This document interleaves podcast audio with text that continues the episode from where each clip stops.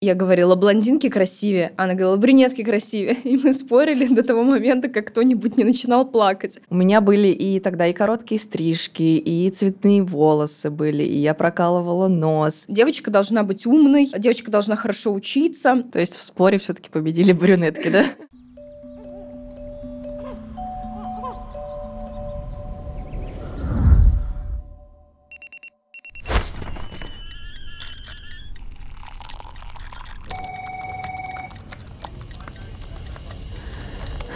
Привет! Это подкаст «Проснулись взрослыми» о том, как ожидания от взросления сменяются реальностью, о кризисе 30-летних, внутренних изменениях и поиске себя. Сегодня мы хотим поговорить про принятие себя, про отношение к своему весу и телу, о достоинствах и недостатках, привычках и поведенческих сценариях, с чем мы уже смирились, а что у нас пока не получается. Еще раз привет, я Женя, мне 32 года. Из них я столько же состою в абьюзивных отношениях с самой собой. Не люблю, но постоянно себя ругаю, пытаюсь улучшить, срываюсь и выхожу на новый круг. Привет, я Алена, мне 33, и я частенько качаюсь на качелях между любовью к себе и нелюбовью. Ну, конечно, я очень сильно стремлюсь к тому, чтобы подольше задерживаться на принятии себя. И сегодня поговорим, с каким успехом это все происходит. Ну и начинаем, наверное, как всегда, с детства. Алена, как у тебя было в детстве? Как ты относилась к своей внешности? Если говорить про детство, у меня нет каких-то прям воспоминаний особенных про то, как я была там маленькой девочкой. Ну, мне кажется, как все родители говорили, что я красивая и все такое. У меня не было каких-то там недовольств собой или что-то такого, пока я была ребенком. Но более значимый у меня получился период, когда я была подростком, потому что это период, когда ты меняешься, когда ты ищешь себя, и у меня это все самовыражение очень сильно происходило через внешность в тот период. У меня были и тогда и короткие стрижки, и цветные волосы, волосы были, и я прокалывала нос, я носила там гриндерсы, я носила там э, всякие эмо, экипировку, вот эти черно-розовые штуки. Я попробовала, наверное, максимум всего. Мы проходили это вместе с подругой, это сейчас, мне кажется, уже там на наш текущий взгляд, что мы были немножко фриковаты. У нас никогда не было отношения к нам там в школе, что мы какие-то фрики, потому что, видимо, все проходили через этот период, и как-то в целом у нас были там хорошие отношения с одноклассниками и так далее, нам дарили какие-то награды за какой-то особенный стиль и все такое. Я на самом деле рада, что у меня в тот период все это прошло, и что я все эти эксперименты сделала в подростковом возрасте, и там к моменту университета у меня уже это желание поубавилось, и я уже как-то спокойно стала относиться к своей внешности. Мне сейчас не хочется каких-то там цветных прядей. Если хочется, я куплю заколочки с цветной прядью, похожу в ней один день, и мне достаточно. Но вот там у меня были прям бойски какие-то. Я не знаю, даже у меня не было ощущения, что я себе не нравлюсь, но у меня было вот это ощущение поиска. Вместе с тем, что я носила там и гриндерсы, я и на каблуках ходила в тот период больше, чем а, во всю оставшуюся жизнь, мне кажется. Расскажи, как у тебя было в детстве, ну и, наверное, в подростковом возрасте тоже. Мне кажется, у меня наоборот какие-то воспоминания, если говорить про внешность, из детства, то есть из более раннего возраста. Я помню, как мы с подругой стоим около зеркала. У меня русые волосы, и они в детстве были светлее, чем сейчас. Сейчас я шатенка, а тогда они были такие, ну, немножко, мне кажется, даже с блондом. А подруга у меня черноглазая черноволосая девочка, и мы стояли около зеркала, помню, в маминой спальне, и я говорила, блондинки красивее, она говорила, брюнетки красивее, и мы спорили до того момента, как кто-нибудь не начинал плакать, потому что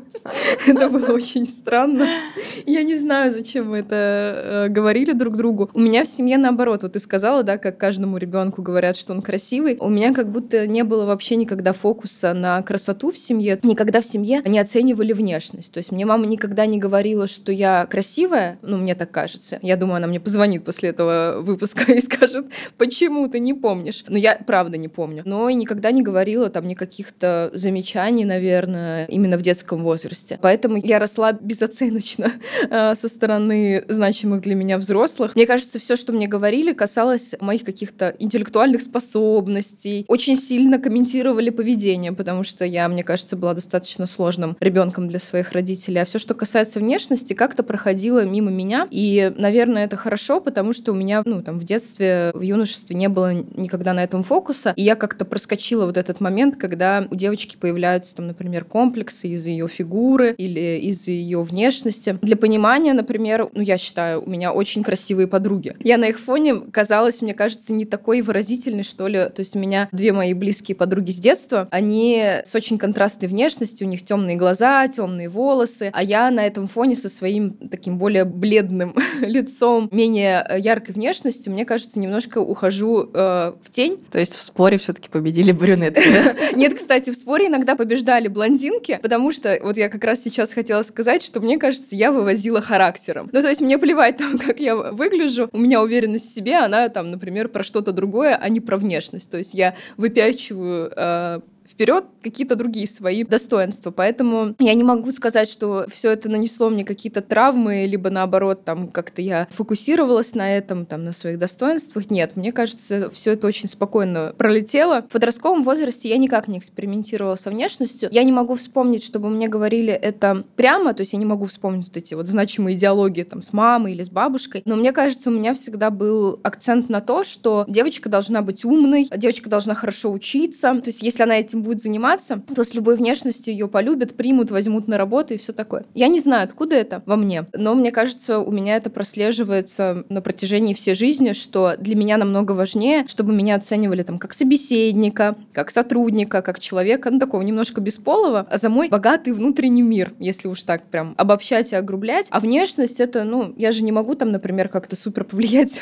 на свою внешность, там, касательно роста или телосложения. Ну, то есть, что мне с этим поделать? Зачем меня меня поэтому оценивать. А тебе говорили родители, например, что девочка должна носить платье или что-то такое? Мы с тобой в прошлый раз, когда говорили про деньги, помнишь, мы поднимали тему того, что у меня не было, например, дефицитов каких-то, то есть у меня были там какие-то поездки, мне покупали одежду, поэтому, мне кажется, у меня не перешло там перекос, когда я начала зарабатывать деньги, то есть я не побежала, например, покупать себе красивую одежду, какую я хочу, потому что мне кажется, что она у меня была. Но тут я съездила в Томск к своей маме, и я поняла еще одну деталь деталь, почему я не так фокусируюсь на одежде, потому что, мне кажется, я с ней нахожусь в вечном контрсценарии. А для нее это все очень важно. Она любит наряжаться, она любит наряжать. Она говорит, ну, блин, у меня же девочка, мне надо вот с ней в магазин сходить, выбрать тебе платьице, выбрать тебе туфельки, ну, условно. И для нее это до сих пор важно. То есть вот мне 32 года, я могу себе сама купить платьишко или туфельки, но каждый раз, когда мы вместе, особенно сейчас, когда мы живем в разных городах, у нас обязательно посещение торгового центра. И для меня это уже, ну, как бы, так сказать, крыжик,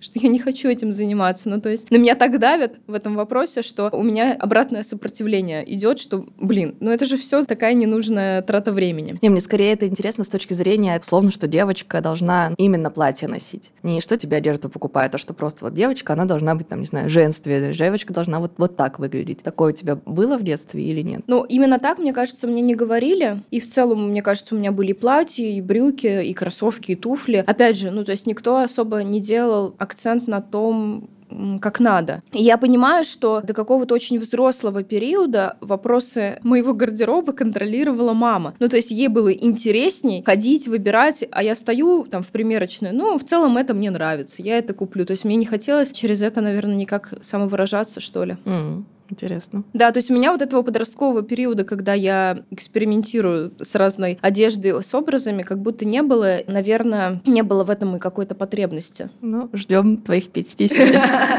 Фиолетовых волос. Да. Да, да.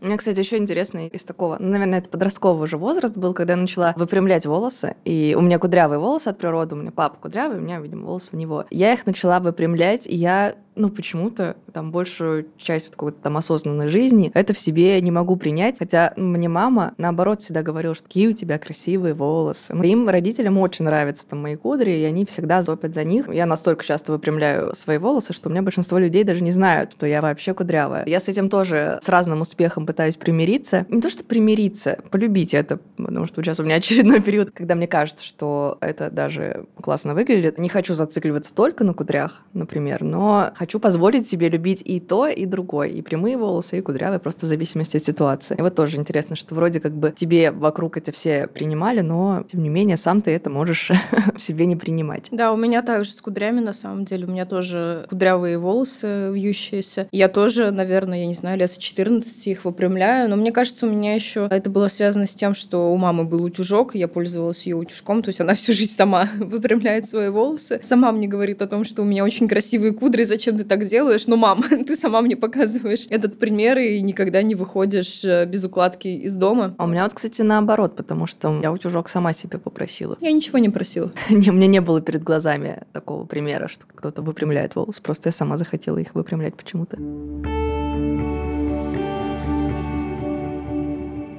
Алена, а как э, с принятием своей внешности после 30? Либо, может быть, себе есть что рассказать и до 30? Во взрослом возрасте, так это назовем. У меня сейчас получается такой период, что я вот как с волосами с переменным успехом, то их принимаю, то не принимаю, то, что они кудрявые. Также, наверное, и со всем телом в целом. Потому что иногда я смотрю на себя, думаю, да нормально я выгляжу, что у меня хорошо. Ну, как бы да, есть какой-то там немножко лишний вес там после родов, но он не глобальный, он меня сильно не портит. День такой, на следующий день я встаю, и мне кажется, что, о, господи, надо срочно что-то делать, надо куда-то бежать, что-то менять, надо идти, не знаю, там, в спорт спортзал и так далее. У меня после беременности и родов остался лишний вес, он небольшой, он около там 5-6 килограмм относительно до беременного моего веса. Но это то, что я никак не могу убрать, ну там по разным причинам, где-то мне там не хватает силы воли, где-то времени и так далее. Я не знаю, возможно, когда у меня появится побольше свободного времени, может быть, я смогу с этим справляться проще, потому что сейчас это дается мне супер тяжело, при том, что когда я была беременная, у меня прибавка в весе была вообще небольшая, и практически весь вес лишний, который у меня остался, я его набрала в первые месяцы после родов, потому что это время, когда ты там не спишь, не ешь, вообще существуешь в какой-то прострации, не понимаешь, где ночь, где день. И я просто ела, когда успевала и что успевала. Естественно, это самый простой вариант был выпить там какой-нибудь чай с шоколадкой, ты просто как бы заглушаешь голод, и все, тебя там насколько-то там твоего топлива хватает, и ты все чешешь э, по своим делам дальше. И вот, собственно, на таком питании, какими-то вот этими кусочками непонятными, когда я что урву, и что не нужно готовить, что можно сделать быстро. Вот на этом я набрала. Потом, собственно, я начала его скидывать, как мне кажется, каким-то здоровым отношением к себе, то, что не нужно там себя мучить. Сейчас и так много задач, надо просто потихонечку там следить за питанием, тренироваться, когда есть возможность. И думала, что ну постепенно так у меня получится. Но у меня так не получается. В моей жизни всегда питание и спорт, они идут вместе. Я не могу следить за питанием без спорта, потому что, ну, мне как-то кажется, какой в этом особо смысл? А когда я занимаюсь спортом, мне уже жалко не следить за питанием, потому что зачем я тогда так стараюсь? Стараюсь, если я все равно ем, что попало. Поэтому у меня эти две составляющих, они обычно идут вместе, и у меня все время спорт идет с какой-то целью. Ну, то есть у меня есть там цель, там, до этого там, пробежать гонку героев, пройти там бешеную сушку какую-то. Ну, то есть в конце должна быть какая-то... Не то, что я должна победить, просто какое-то должно быть событие, это завершающее. И после завершения этого я могу достаточно большое время просто снизить интенсивность всего этого, но долгое время находиться в каком-то адекватном состоянии тела и питания. И чтобы мне вернуться в свое состояние, которое меня устраивает, мне, наверное, нужно снова найти для себя какую-то цель, для чего я это делаю, и тогда у меня, я думаю, что все будет получше. Расскажи, как у тебя сейчас с отношениями со своим телом и внешностью. Как я уже сказала, у меня никогда не было большой зацикленности на своей внешности, то есть я к себе относилась, можно так сказать, равнодушно и вроде бы и не гнобила себя, и не восхваляла, то есть у меня, мне кажется, сейчас ретроспективно, что была достаточно адекватная самооценка. Но если, опять-таки, смотреть на какие-то отдельные периоды моей жизни, я понимаю, что я нахожусь в непринятии своей фигуры, своего тела, своего состояния кожи достаточно долго. Это все началось после 20 лет, э, после того, как я вышла замуж, после того, как начались все мои гормональные стимуляции, неудачная беременность и все остальное. Потому что, когда ты занимаешься своим здоровьем и постоянно принимаешь принимаешь какие-то препараты, ты начинаешь обращать внимание еще и на свое физическое самочувствие, на свое тело, потому что оно начинает постоянно меняться. И у меня от природы достаточно тонкая талия, ну, то есть в моем нормальном весе она 60 сантиметров, то есть она действительно тонкая при достаточно таких женственных, скажем, мягко бедрах. То есть у меня в целом в моем нормальном состоянии фигура условно 90, 60-90, там плюс-минус несколько сантиметров. И, может быть, поэтому у меня никогда не было там супер какой-то зацикленность на весе в юношестве, например, потому что я себе казалась, ну, как бы обычной. То есть я смотрела там на одноклассниц, на подружек, и в целом была, ну, может быть, немножко покрупнее, чем там совсем худые подруги, но и не какой-то там толстой э, девочкой. А когда ты в постоянном гормональном угаре живешь, и у тебя вес меняется, и он как раз-таки напрямую зависит от того, какая у тебя сейчас стадия лечения, ты начинаешь из-за этого очень сильно расстраиваться, потому что вот у тебя были хорошие базовые настройки, но они сбились, и сейчас там твоя талия уже и не такая тонкая, потому что живот постоянно отечный, и ты уже не можешь на него смотреть, и бедра становятся еще крупнее. И в целом я сейчас понимаю, что, наверное, за последние 8-10 лет мысли о том, как я выгляжу, какая у меня фигура, какой у меня вес, именно какая у меня цифра на весах, когда я ее вижу, например, с утра, занимает очень много времени, и я понимаю тоже, вот как ты сказала хорошо, да, что смотришь в зеркало, ну, нормальный человек, то есть я понимаю, что для женщины 32 лет я хорошо выгляжу, у меня там, например, нормальная кожа, у меня нету там супер какого-то лишнего веса, я умею уже какие-то недостатки скрыть одежды, то есть я научилась одеваться не по моде, а потому как э, подходит моей фигуре, то есть в целом я уже повзрослела в этом вопросе, но это настроение может колебаться даже в течение дня, что я там встаю с утра, там, ох,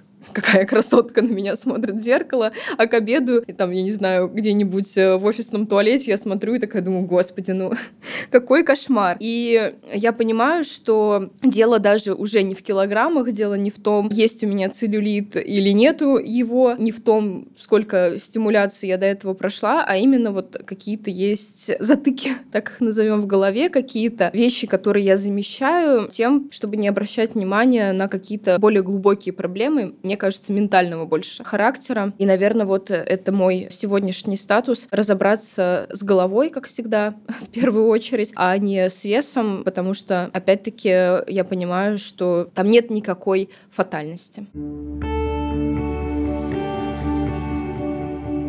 давай поговорим с тобой про тот эксперимент, который мы решили провести перед запуском этого выпуска. Для тех, кто слушает э, этот выпуск нашего подкаста, небольшая предыстория. Мы в каком-то моменте сошлись на том, что мы опять друг себя не устраиваем, синхронизировались наши женские циклы недовольства. И Алена написала у себя в телеграм-канале пост о том, что она возвращает э, регулярные тренировки в свою жизнь, а я ей в личку ответила, что давай проанализируем наше отношение к телу, если мы действительно смещаем на него фокус. Вот у нее это были регулярные тренировки, она отдельно расскажет. А у меня это тоже была физическая активность, любая в течение дня. И я хотела чаще себя хвалить, акцентировать внимание именно на том, что я хорошо выгляжу, у меня нет причин для беспокойств, и как-то заняться немножко самоподдержкой. И вот что из этого вышло, Давай, Ален, ты первое расскажешь. Я у себя в блоге сделала пост о том, что я хочу провести эксперимент и запустить сама себе 100 дней йоги, когда я каждый день делаю тренировку, пусть маленькую совсем, пусть не сложную, но просто главное, чтобы это было каждый день. То есть это может быть и 5 минут, и 30 минут, и час. Это уже как бы как у меня есть настроение. Позвала девчонок, кому это тоже интересно, и у нас ну, организовался такой небольшой чатик, где я просто выкладываю те тренировки, что делаю я, они делятся там своими, и просто мы поддерживаем друг друга, что мы все в одной лодке гребем к этим 100 дням. Почему я решила запустить такой челлендж? Потому что я была в поиске, думаю, мне нужно какую-то опять придумать цель, чтобы, собственно, не сдаться. Я пробовала сначала искать вовне какого-то, возможно, специалиста, где я могу списаться в какой-то марафон. Не нашла ничего подходящего. В какой-то момент просто подумала о том, что я уже достаточно всего много прошла, где есть какая-то конечная цель, и я, в принципе, могу это повторить сама, потому что я уже понимаю, как это все работает. И, собственно, мы начали этот челлендж. На момент записи этого подкаста у нас прошло примерно 30 дней, возможно, 29. И я поняла, что мне это идет все равно сложнее, чем когда у этого есть какой-то человек, который тебя подбадривает, который тебя пушит. Потому что, когда ты идешь в гонку героев, у тебя есть тренер. Когда ты берешь какой-то марафон, у тебя тоже есть какой-то ведущий, который тебе все время напоминает и какие-то воодушевляющие истории задает. Когда я веду это сама себе, мне сложнее себя заставлять это все делать, потому что, с одной стороны, я думала, что будет работать так, что у меня есть ответственность перед другими, я не сдамся. И, но я поймала себя на том, что у меня есть ответственность перед другими за то, чтобы у них были тренировки. То есть у них всегда есть тренировки. Я делаю почти всегда, но все равно я иногда их пропускаю. И мне за это как бы очень совестно, потому что я сама запустила этот челлендж, люди со мной увязались, а я сама их периодически пропускаю. Тем не менее, эксперимент все равно классный, я хочу его доделать до конца, пусть с какими-то пропусками небольшими, но у меня спорт действительно получается сейчас пока что регулярный, но чаще всего, конечно, я в текущем своем состоянии выбираю какие-то тренировки более расслабляющие, но тоже хвалю себя за то, что могу прислушаться к себе, и пусть, если мне хочется чего-то расслабляющего, я делаю расслабляющее, а не просто фигачу тренировку, просто потому что я кому-то пообещала. Это тоже такой какой-то важный плюсик этого челленджа. Вот. Но я думаю, что когда он закончится, мне нужно будет что-то другое. Ну, то есть вряд ли этот челлендж будет таким, что после его окончания у меня это настолько войдет в жизнь, что я это оставлю само по себе, и оно останется. Скорее всего, мне все равно нужно будет искать какую-то цель вовне, чтобы продолжать все это делать. Расскажи, как у тебя прошел прошел эксперимент? Ты сейчас начала говорить, я поняла, что, наверное, стоит рассказать небольшую предысторию. У меня тоже были различные эксперименты и с тренировками, и сотрудничество со специалистами, которые выправляют питание. И в целом, в той точке, в которой я сейчас нахожусь, я избавилась от э, диетического мышления, то есть от ограничений, от того, когда тебе надо питаться на 1250 калорий.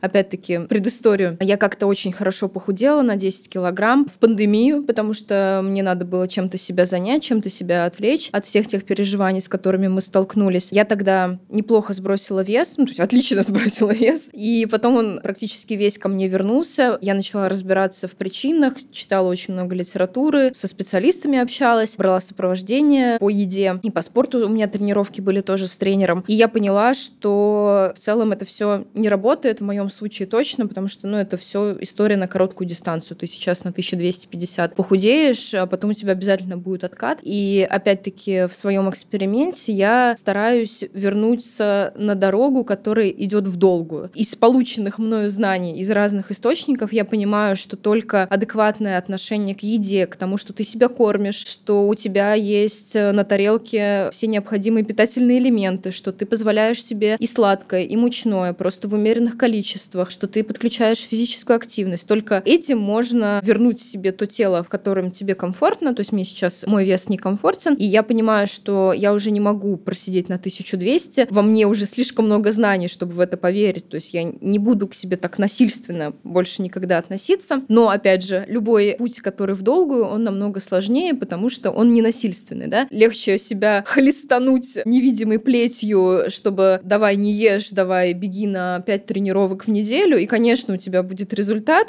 еще немножко кукушечка поедет. А когда ты уже идешь в более осознанный подход, тебе достаточно сложно набраться терпения в первую очередь, потому что в более осознанном подходе нету никаких быстрых результатов, потому что ты живой человек, у тебя каждый день там новые испытания, циклы, радости и все остальное. Получается, когда я вот тоже практически месяц назад начала свой эксперимент, то есть я хотела подключить физическую активность, там зарядку, более регулярно ходить в тренажерный зал и хвалить себя. И у меня есть еще такой прикол, я себя никогда не фотографирую, у меня не селфи в телефоне, ничего, из-за того, что, ну, мне просто не нравится на это смотреть. И я себя начала фотографировать просто в разных состояниях, чтобы принять, что, ну, вот я выгляжу так, и это нормально, и ничего страшного от этого не происходит. И у меня этот эксперимент, если честно, очень быстро провалился, потому что у меня была очень большая фоновая загрузка и усталость, и вот то, как ты сказала, да, что к себе прислушаться, себя не насиловать. И я подумала о том, что если я иду в более осознанное отношение со своим телом, со своим ментальным самочувствием, я не буду себя этим насиловать, я сначала разберусь в причинно-следственных связей, что меня так сейчас утомляет, почему я бойкотирую. И в целом из-за того, что я уже достаточно долго нахожусь в терапии и в целом достаточно рефлексирующий человек, я очень быстро нашла ответы на то, что да, мне сейчас сложно, у меня очень много работы, у меня было две командировки, день рождения, поездка к родителям в Томск. Очень сложно во всем в этом еще и держать фокус, например, там, на физической активности. Я поняла, что мне сейчас надо опять-таки заручиться поддержкой других людей, потому что сама с собой я ну, не то чтобы не справляюсь, но мне сложновато себя организовать. Мне нужна поддержка какого-то другого человека. И я вступила в курс осознанного питания. Я давно слежу за девушкой, которая его ведет. Наверное, на протяжении двух-трех лет она о нем рассказывает. У нее там уже много выпусков потоков. Мне очень симпатичен ее подход вот этого ненасильственного отношения к себе. И в целом я пока не могу поделиться какими-то супер классными результатами, потому что прошло 6 дней. Я, то есть я вот с понедельника начался новый поток. Но в целом я из-за того, что мне есть с кем поговорить про это легально, то есть у меня есть куратор, и я могу поделиться там своими переживаниями, своими наблюдениями, она мне дает обратную связь. И у меня есть, например, этот час, там полчаса времени в день, когда я могу сесть и порефлексировать на эту тему, потому что я часть какого-то проекта, и у меня есть поддержка других людей, которые желают мне добра. А что тебе говорит куратор? Куратор тебя учит как надо, или он э, там условно просто тебя поддерживает, говорит, я типа, понимаю? Что... Там э, строится так, то есть у тебя есть э, бот, тебе присылают видео, так скажем, теоретическую базу про то, как работает там, пищеварение, как устроено твое тело, как это связано с психикой, какие-то интересные факты там из науки, которые изучают пищевое поведение. Ты это смотришь, у тебя есть какое-то обязательно задание на день, которое фокусирует тебя на одной из тем, связанных с твоим восприятием телом и пищевого поведения. И есть чат с куратором, где ты в форме дневника можешь делиться вообще всем чем угодно. Мне интересно, понять, какое у тебя к этому отношение, потому что я в свое время проходила обучение в секте, ну, школу тоже, и там тоже были эти дневники питания, тоже были кураторы, и, ну, меня вот эти дневники питания очень тяготили. То есть у меня было ощущение, что там, хотя вроде очень добродушное общение, но в целом было ощущение, что немножечко ну, на тебя давят, как будто ты учителю приносишь этот дневничок, и тебе скажут, слушай, ну вот так есть не надо, ешь вот так вот, эти продукты замени на эти, и то есть все время как будто ты немножечко не прав. И меня это, допустим, утомляло часто. Как у тебя с этим? Но, между прочим, это, конечно, приносило свои результаты, и питалась я действительно после прохождения там этого обучения сильно лучше, чем до. Я не могу сказать пока что как здесь, потому что мы только начали именно вот такой формат общения. Из тех заметок, которыми я делюсь со своим куратором, она мне задает дополнительные вопросы. То есть, а почему, а как, а что ты сейчас почувствовала там, в этот момент, когда делала это упражнение? Ну, то есть она больше как психолог задает наводящие вопросы, да, чтобы ты отрефлексировала свое состояние. А по поводу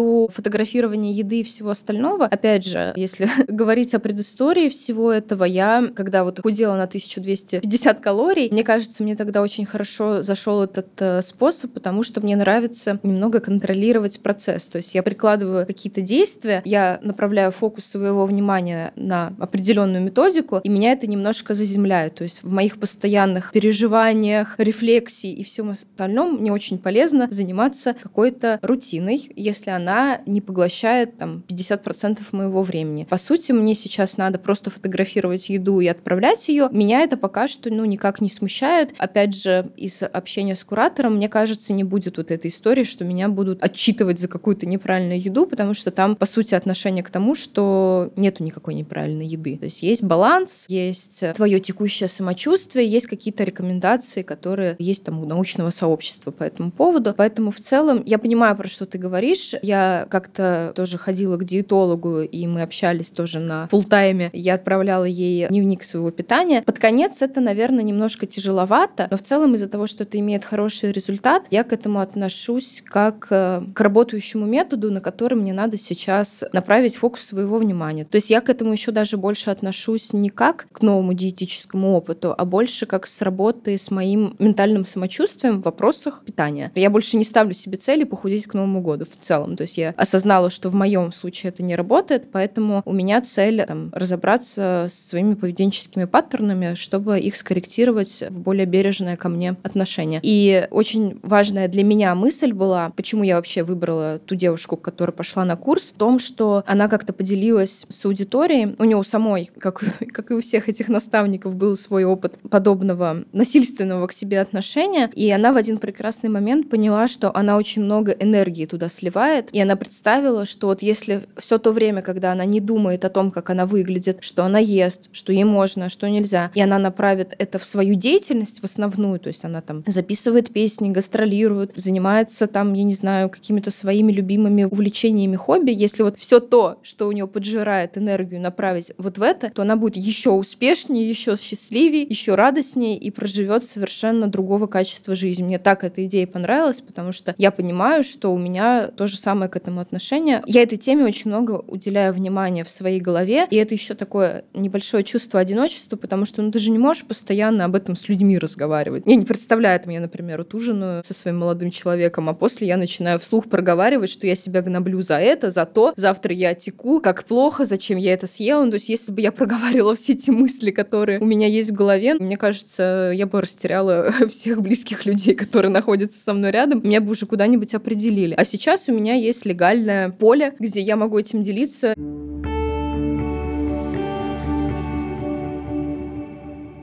Давай еще поговорим про другую сторону принятия себя. Мы сегодня, наверное, больше акцент сделали на наше физическое самочувствие, на восприятие своей внешности. Но мне кажется, в процессе взросления мы еще иначе начинаем относиться к своему характеру, к своим достоинствам и недостаткам. Особенно, когда ты начинаешь заниматься с психологом, тебе очень хорошо подсвечивают, что ты не всегда бываешь хорошим человеком, и тебе надо с этим как-то примириться. Вот какой у тебя в этом вопросе опыт? Интересно, ты рассказала про психолога, психолога. У меня просто с психологом абсолютно другая история. Я себя часто люблю меньше, чем меня любят люди вовне. И у меня психолог мне скорее подсвечивает не то, что я не хороший человек, а что я наоборот вообще-то нормальный, хороший человек со мной, все окей. Есть у меня психотерапия, она скорее вот на этом строится, чтобы как раз э, то, что я в себе не люблю, посмотреть на это под другим углом и понять, что на самом деле в этом есть достаточно много хорошего, и это часто, наоборот, достоинство. У меня из последнего примера показательного было, правда, это было не с психологом, а я общалась с подругой, и мы обсуждали то, что я часто не могу резко сказать обратную связь. То есть, если мне что-то не нравится, я это говорю как-то супер обтекаемо все, чтобы никого не обидеть, чтобы никого не задеть. И я все время, всю дорогу считала это своим минусом. Думаю, почему я не могу сказать просто вот как думаю, так и сказать. И я общалась с подругой, и она мне в какой-то момент просто сказала, блин, Ален, ты так классно даешь обратную связь. Ты, когда говоришь эту обратную связь, ты заботишься обо мне, заботишься там о других. Это выглядит очень заботливо. И я поняла, что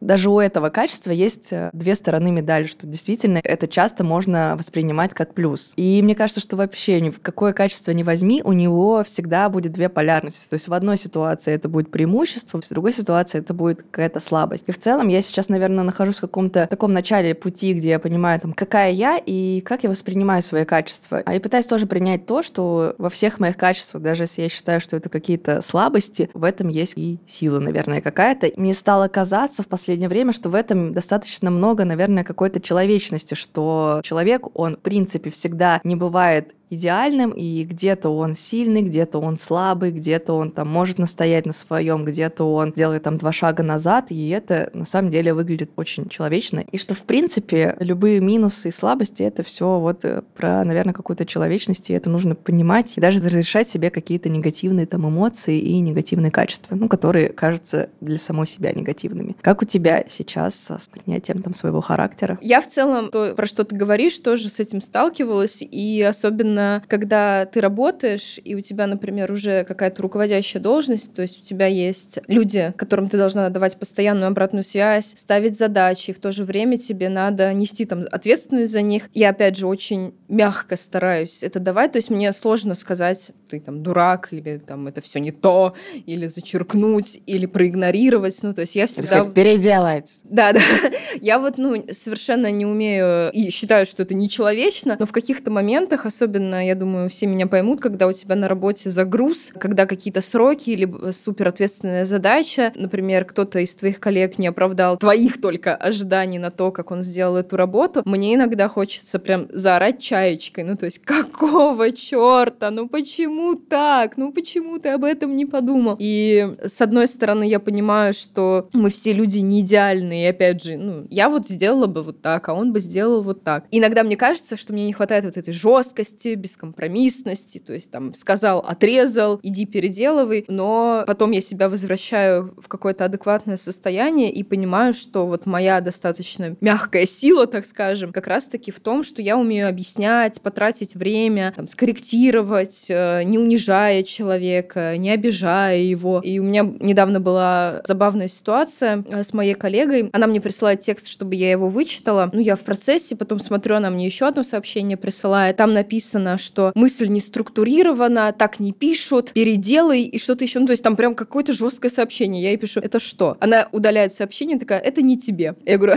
что произошло? И оказывается, что у нее сестра сейчас учится тоже на SMM -специалиста. Она такая, ну раз ты учишься, вот тебе мое же задание, напиши для меня пост. И она написала, и та ей, видимо, дала обратную связь, и вместо ее чата отправила его мне. А я это читаю, такая, ничего себе, ты жесткая. Она говорит, сестра сказала, что я не умею объяснять. Я говорю, ну заметь, я с тобой так не разговариваю. Она такая, да не говори. ну, то есть, я понимаю, что я иногда хочу вот так же ей ответить. Перепиши, это неправильно. Но это же не обратная связь, это эмоция. Ну вот, я понимаю, что в такие моменты, ну, то есть, если бы я такое получила, а я такое получила, правда, это не мне было, я такая, ничего себе, как жестко. Ну, то есть, мне прям немножко стало не по себе. Мне тоже мой психолог старается акцентировать внимание на моих сильных сторонах, чтобы я не гнобила себя, зная о том, что я гноблю себя, не принижаю наезжала. У нас сейчас активная перестройка, она запрещает мне, ну, конечно, не запрещает, но очень рекомендует мне себя не гнобить с подковыркой, ну, то есть разделить самоиронию здоровую от того, что я себя постоянно подстегиваю, гноблю, и все такое. Очень тонкая грань, очень сложное домашнее задание, я не всегда справляюсь. И я понимаю, что какие-то черты характера, например, там, у меня есть невротизм некоторый, и он, конечно же, мешает мне жить, но с другой стороны, он дает мне очень много ответственности, а это пригождается мне в жизни, в работе. С ответственностью мне комфортно жить. Тот вывод, который я сделала о себе к тому возрасту, в котором я сейчас нахожусь, что в целом любые недостатки можно обернуть достоинство, особенно если ты с этим недостатком уже не можешь, ну, ничего сделать. Что на самом деле любая личность, она не полярная, а интересный коктейль из разных человеческих качеств. Кому-то они могут не нравиться, кому-то нравятся. И, наверное, главная задача научиться принимать, если уж опять категорично говорить, и свои темные, и свои светлые стороны, чтобы достигать своих каких-то результатов и находиться в гармоничных отношениях с другими людьми. Да и в целом, наверное, нет таких качеств, которые у тебя есть, и оно есть вообще везде. Скорее всего, это качество, что где-то ты там ответственный человек, а где-то ты можешь что-то забыть. То есть, условно, на работе ты супер ответственный работник, а то, что там домой надо купить продукты, ты шел и забыл. Все равно у каждого качества оно у тебя в одних ситуациях проявляется, в других нет. И там в один день проявляется, в другой нет. И важно, наверное, принять тот факт, что ты бываешь разным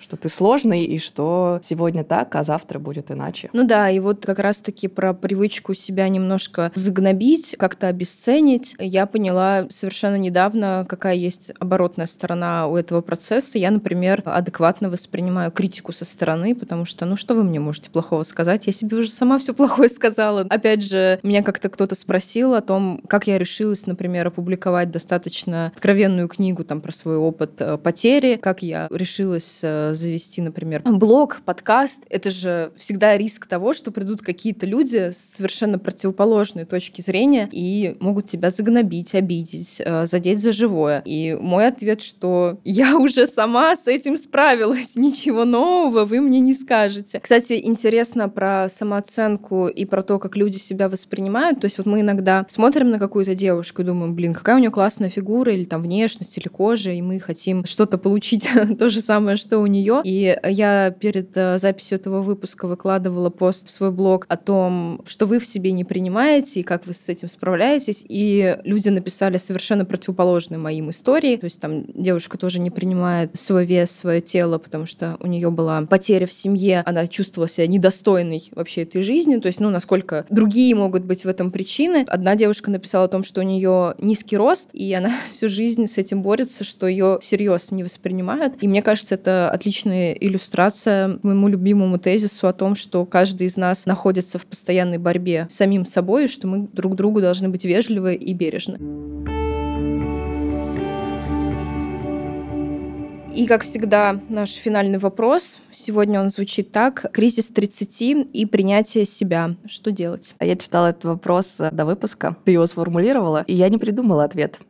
У меня нет ответа сегодня на вопрос, что делать. Наверное, просто продолжать искать и продолжать что-то делать и не опускать руки. Просто вопросом этим заниматься. Где-то у кого-то это там, может быть один спорт, у кого-то это может быть другой спорт, у кого-то это может быть психолог, у кого-то это может быть общение с друзьями, общение с мужем. То есть вариантов ответа может быть много. Наверное, просто искать ответ для самого себя. Как сделать так, чтобы бережно к себе относиться. Вот, расскажи, что делать в кризисе 30 с принятием себя. Мне кажется, ответ в том, чтобы принимать себя. И это самый сложный ответ, который можно себе дать, потому что он вообще ни о чем на самом деле. И это настолько сложная дорога, но мне кажется, в какой-то момент в хорошем настроении я себе призналась в том, что я хочу прожить эту жизнь в принятии себя, а не в драме и в гноблении. Поэтому если представить это как э, бесконечную увлекательную дорогу, то я выбираю ту сторону, где я ищу ответы, а не заказ закапываюсь в своих комплексах, переживаниях и всем том, что отжирает у меня энергию и на что я трачу время, хотя могу проводить его